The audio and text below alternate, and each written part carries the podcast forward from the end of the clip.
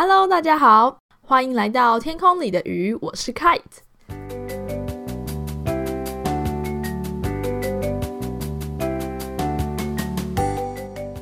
Hello，又见面了，不知道大家寒假过得怎么样呢？我个人是过得有点太颓废了，所以我本来预期这一集应该要在寒假放假不久的时候做出来，但是因为寒假第一周我还在做某一个科目的期末作业，然后之后开始放假 又过得有点太轻松愉快，所以后来就一直拖着没有做。今天想要分享的这本书也是读了快一个礼拜才读完，有些人可能会。觉得放假很无聊吧，就是在家里啊，然后可能划划手机，然后都不知道要做什么事。像是我弟，他就是，他现在国二，他巴不得每天都去学校找同学打球。可是我自己的话，我觉得我应该是一个蛮容易发现乐趣的人吧。像是就算只是去逛个水果店，我也是觉得心情很好，因为水果店就是一个闻起来很好吃的地方。好啦，不知道大家上一次。吃素食是什么时候呢？我的话大概是两个礼拜前吧。刚放寒假不久的时候，我妈带我去练机车。回程的路上，我们经过一家麦当劳，然后就心血来潮，我妈就进去买了一个麦克鸡块分享盒回家。真的是我不知道，回违了可能两年吧，又一次吃到麦当劳。没办法，偶尔吃一下垃圾食物也是一种生活的乐趣嘛，对不对？那我这几天呢，读了一本书，是跟素食产业有关的，叫做《一口汉堡的代价》。这本书是一个美国记者 Eric Schlosser 写的。哦，书里指的是美国的状况啊。所以当你们往下听的时候，请记得我待会分享的比较可怕的内容，都是指两千年以前的美国。那这本书基本上。就是在挖素食产业的黑历史。作者他从美国的素食产业是怎么发迹的，再讲到他们是怎么行销，还有这个产业是用什么态度对待他们的员工，还有薯条啊、鸡块、汉堡肉这些东西的制造过程当中一些血淋淋的现实这样子。然后它主要描述的对象是麦当劳，因为麦当劳就是是一个。全世界基本上都可以看到的一个非常大型的素食企业，这样哦。说到麦当劳的黑历史，其实也不止这个作者挖过。不知道两千零几年吧的时候，有一个导演拍了一部纪录片，叫做《卖胖报告》，它的英文是 Super Size Me，就是特大号的我。他就是在讲讲说这个导演。自己去实验，如果三十天都吃麦当劳的话，会发生什么事情？这样子。哦，他后来还拍了第二集，第二集好像是说，就是他去开一家素食餐厅，然后去看看说这中间到底有哪些可怕的地方。这样子。这这两部我是没有自实际看过，但是在 YouTube 上面应该都可以找到。然后我读到最后才发现，这本书其实两千零一年就写出来了。基本上跟我的年纪是一样的，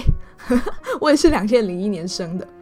他最后面有写说，这本书在二零零二年的时候有用《素食共和国》这个中文书名出版。然后我读的这本《一口汉堡的代价》是二零一五年增订的新的译本。这样，你如果看到封面的底色是黑色，然后有半个汉堡图案，那就是我看的这一本。那就像刚刚讲到的，书里写的情况跟事件，基本上都是两千年以前的事情。不过作者在二零一二年又写了一个新的后记，它里面有提到说，在这本书出版之后，可能两千年以后吧，大概那个时时间点，食品安全啊，还有垃圾食物啊，还有农业体系这些原本比较没有被关注的事情，慢慢就浮上台面，也有很多相关的书陆续被写出来。我想，我以前读过的《糖脂肪盐》还有《杂食者的两难》，应该都是在这样子的关注之下被写出来的书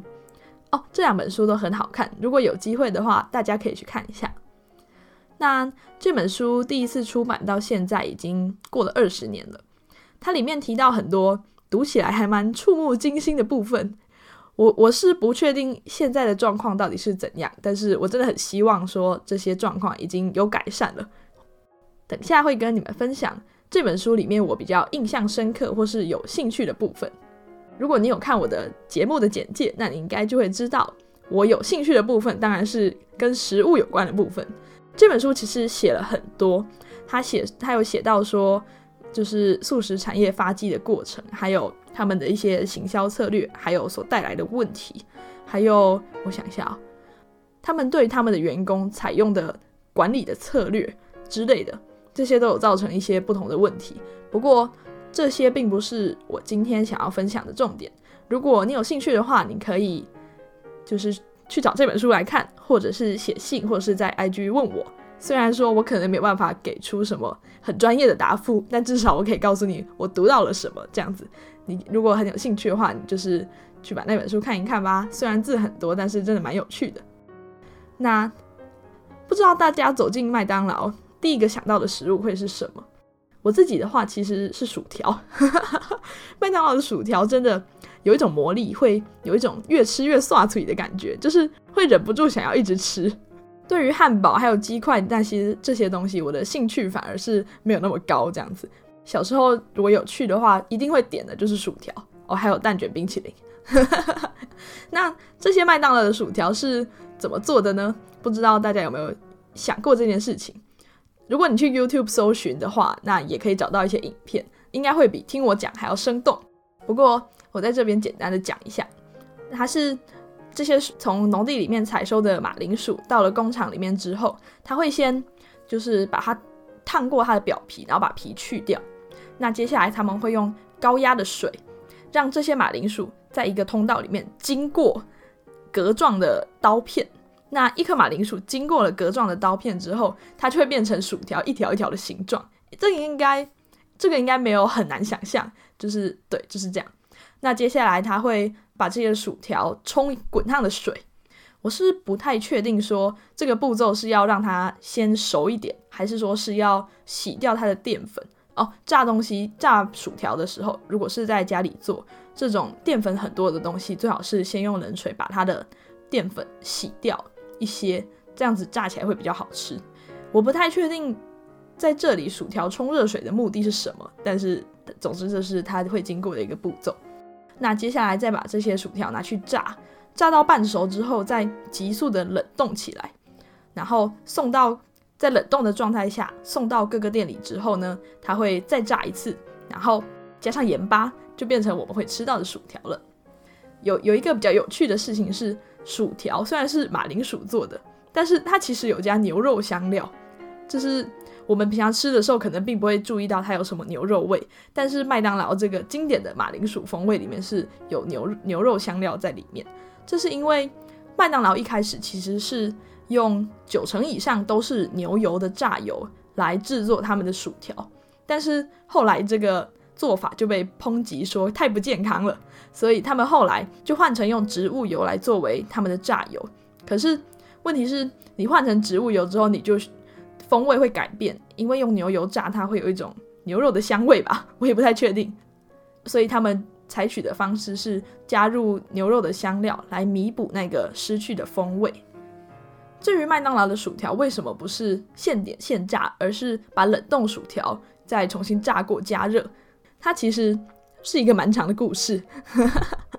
大概是在第二次世界大战以后，冰箱在平民的生活里面变得比较普及。那这时候呢，就有一个人想说，那我能不能来研发一种很方便的冷冻食品？那他最后研发出来的是冷冻的薯条。可是这个冷冻的薯条在当时并没有很受家庭主妇的欢迎，因为它虽然可以用烤箱烤，但是用油炸还是最好吃的。可是，如果你有做过的话，你可能就会知道，起一个油锅来炸这些薯条是一个很麻烦的事情，而且会制造很多废油。那所以他就没有很受欢迎。所以他后来就想说，这个研发冷冻薯条的辛普劳先生，他就想说，那我能不能去找一个会大量采购的买家？这样子的话，我还是可以利用这冷冻薯条赚很多钱嘛。那最后他找到的是素食业者。这个冷冻薯条对于素食业者主要的卖点，其实就是它的品质一致，而且非常方便。你在店里只要短暂的再炸一次，它就会变成热腾腾的美味薯条，你不用从头开始炸起，从头开始炸薯条，除了比较久之外，你如果要炸的好吃，你可能还需要就是炸两次，那其实是还蛮麻烦的。那这个辛普劳先生得到了素食业者，也就是麦当劳，在这里指的是麦当劳的薯条订单之后呢，当然他就变成一个非常大的马铃薯的收购者，这样子。当然，做冷冻薯条的也不止他一家。这些不同的冷冻薯条企业互相淘汰啊，然后互相并吞之后，它剩下的是几家非常大的马铃薯的供应商，这样子，他们会跟很多很多的农民收购非常大量的马铃薯，制成冷冻薯条之后，再去提供给这些素食业者这个大量的需求。那这这样子，马铃薯的市场就变成一个少数的买家，他会去控制非常多马铃薯农的一个状况。那这样子其实对马铃薯的农民是非常不利的，因为这些少数的业者，他有能力去控制市场上马铃薯的价格，而想当然他们会想要把这个价格压低。那当价格一低的时候，马铃薯农要赚到足够的钱，他可能就得要努力的去生产更多更多的马铃薯，才能够赚到他所需要的钱。可是。当你生产更多马铃薯的时候，市场上的马铃薯越来越多，它的价格反而就会变得越来越低。这样子的状况下，你要么就是把规模做到大到你可以赚到足够的钱，要么你可能就是得要退出这个马铃薯的产业。这样子，其实这种状况也跟我以前读到的《杂食者的两难》里面玉米的状况有一点像。这里指的玉米，并不是我们平常吃的罐头玉米，或者是。那种煮一煮就水煮一下就很甜的那种，那种我们直接拿来吃的玉米，而是比较像原物料，像是饲料玉米，或是会做成糖浆、做成玉米淀粉的这种玉米。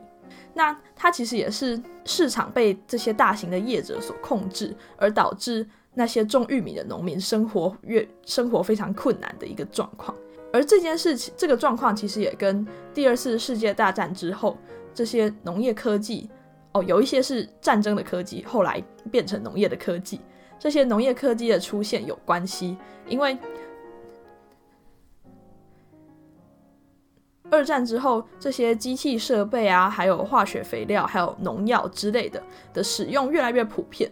那农民比较，农民就会越来越重视我的投入，最好是全部都变成我的产出，所以他们会去大量的运用这些东西。这背后当然也也有一个想法，是就是一种化约论的想法。他把把一个作物的生产，把它变成是一种类似像公式的概念。譬如是说，我只要给植物适当比例的氮磷钾的肥料，可能是化学肥料，那理论上它就会长得蛮好的。而忽略了它跟周遭大自然环境还有生态的关系，或者是你做这件事情会对。大自然环境造成什么影响？这些事情是并没有被记录在里面。他是想要把这个生产的过程变成一个很简化、很容易控制的状况。这样，那在大量运用这些新的科技的时候，每一个农民的生产力，它可能就会变得蛮高的。譬如，就像是我我们小时候在社会课本里看到的那个，会有那种美一个美国农民，他就开着直升机撒农药。然后他就一个人拥有非常大一片土地，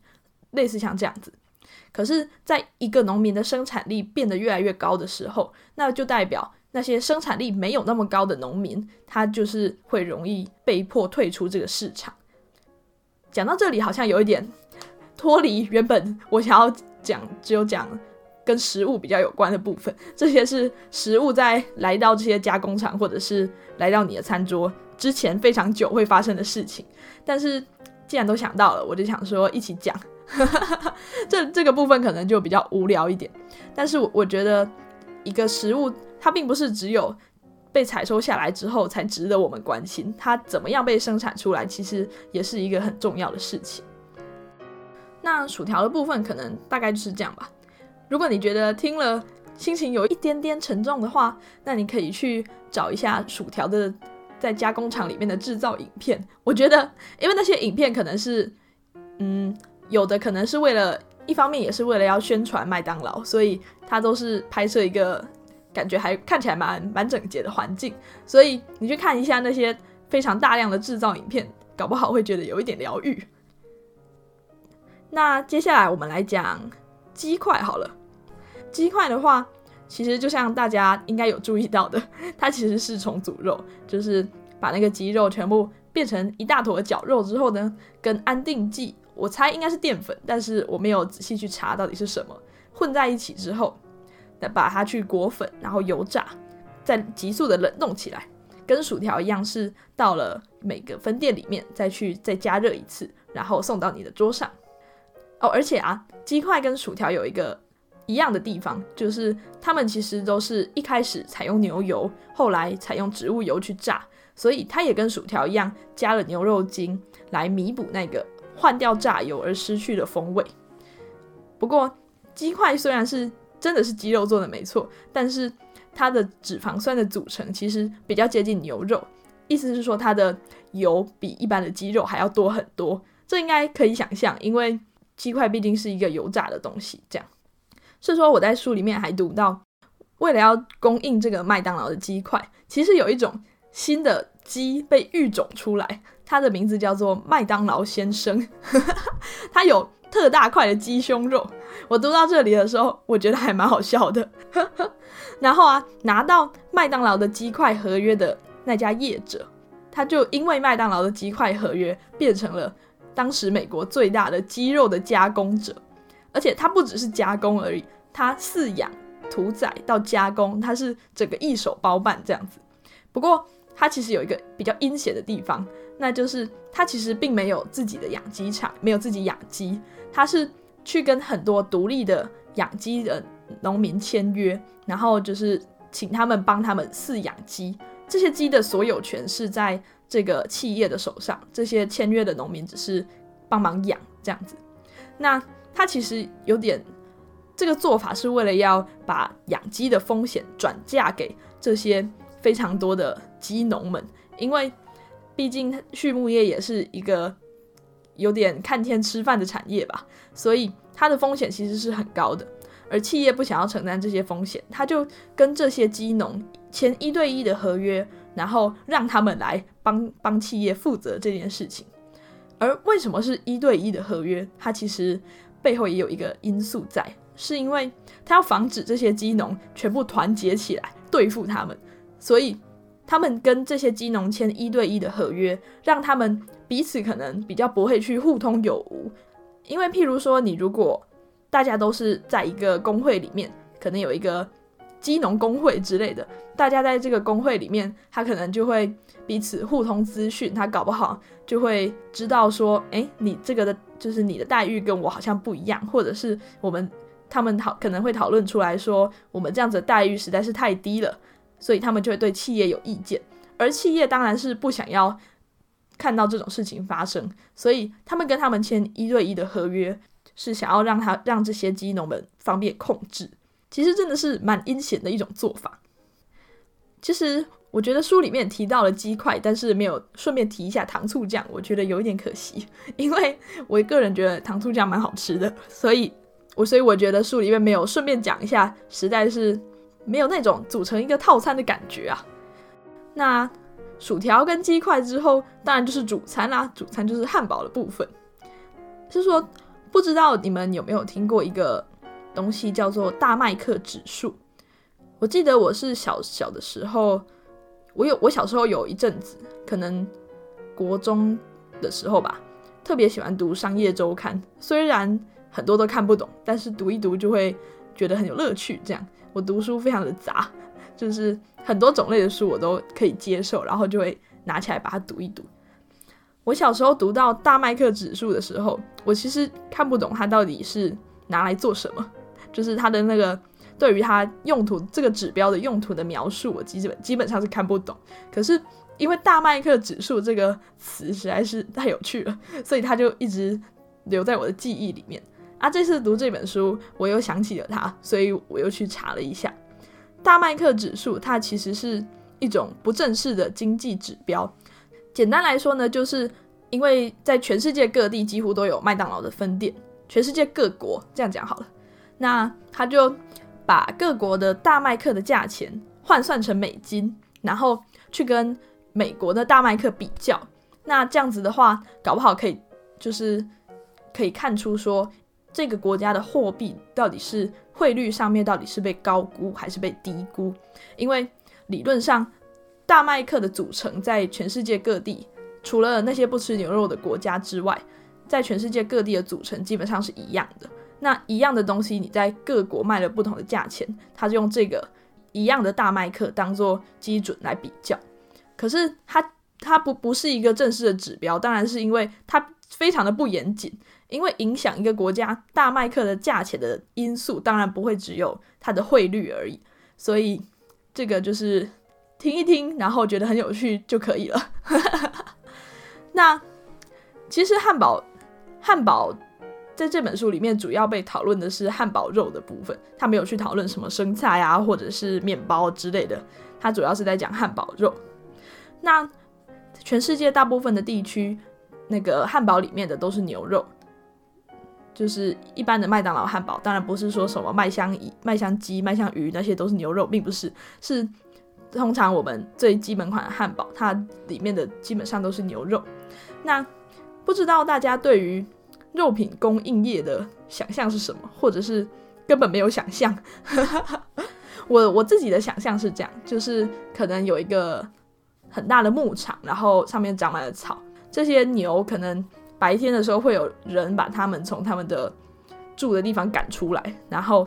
就是到草场上面吃草，然后到晚上的时候再把它们赶回去，隔天再把它们赶到另外一块草场让他们去吃，这样子。这个是我小时候的想象。当然，我长大之后呢，就知道现实并没有这么的单纯而美好。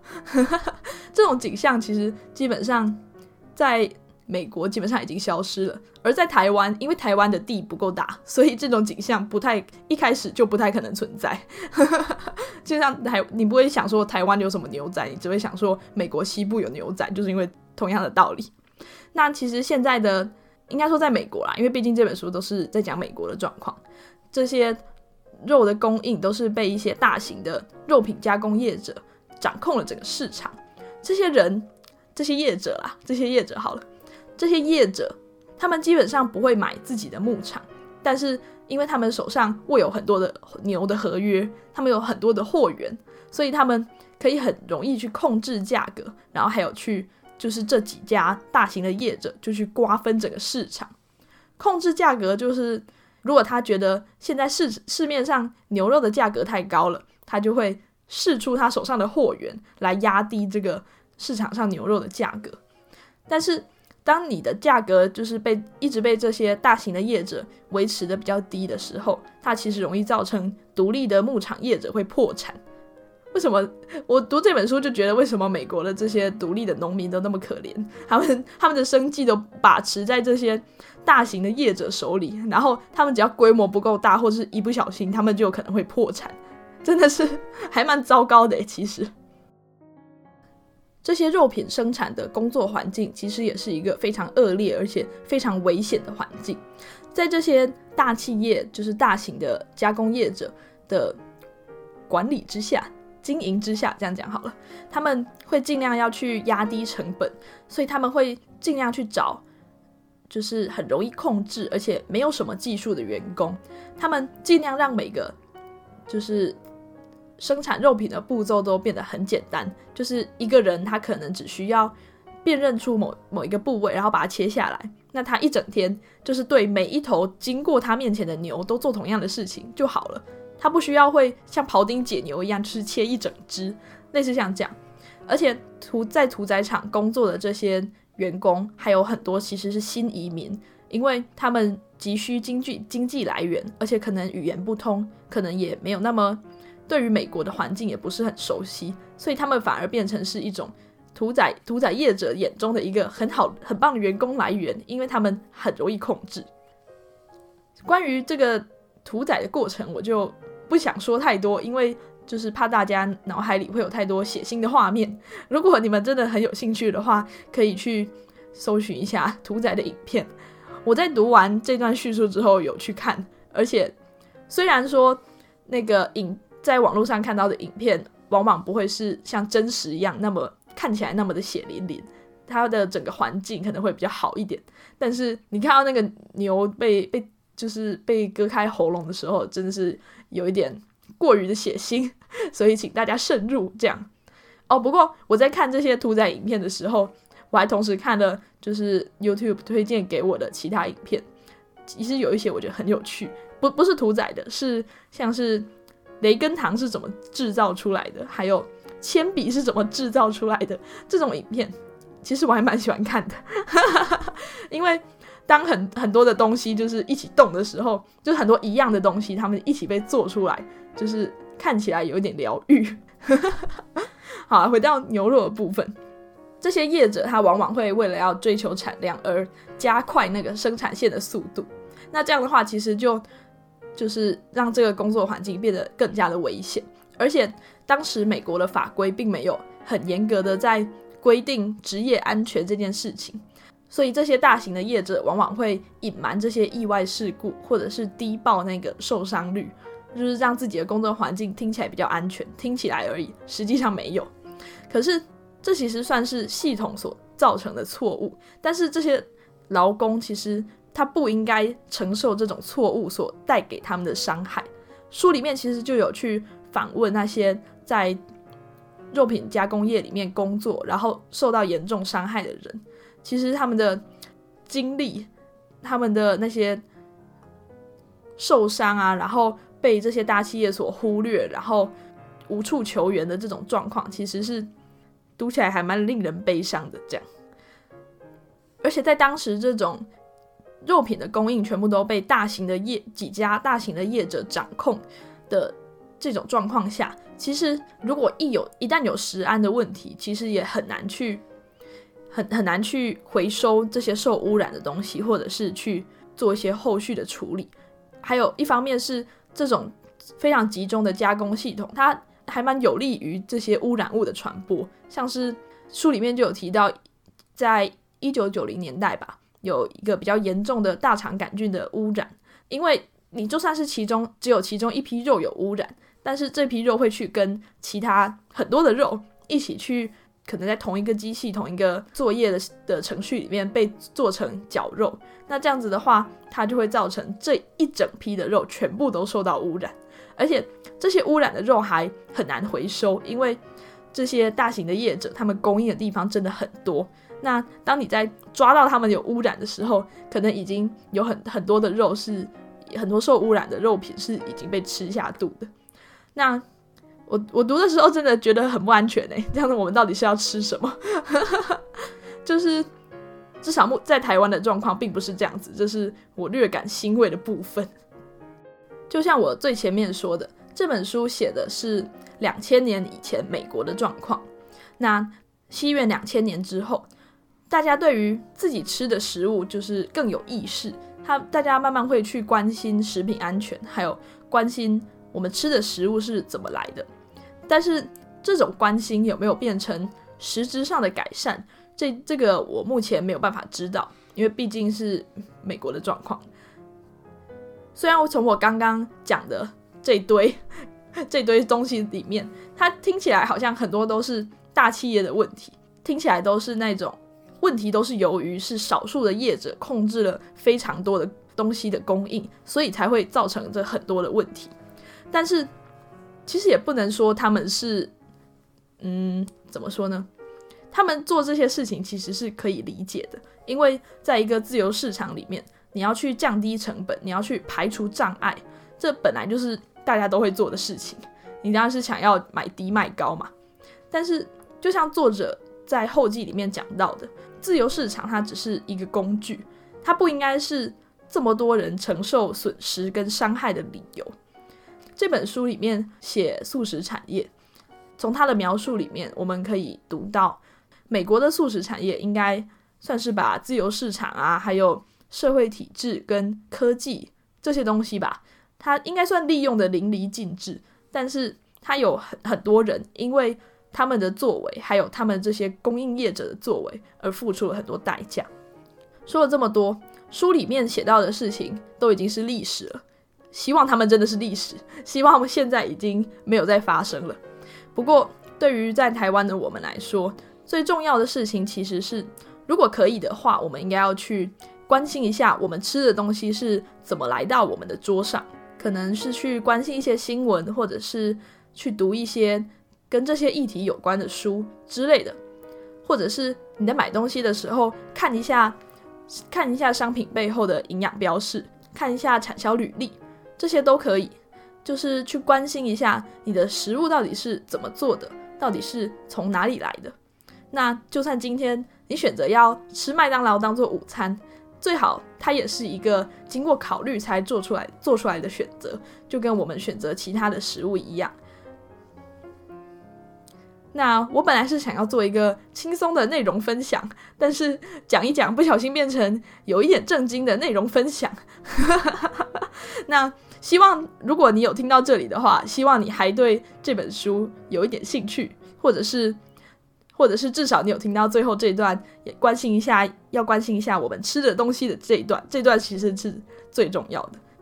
我们不知道素食的业者的东西是怎么生产出来的，没有关系。但是每个人都可以做，而且应该要做的是去关心你平常平常吃下肚子的东西。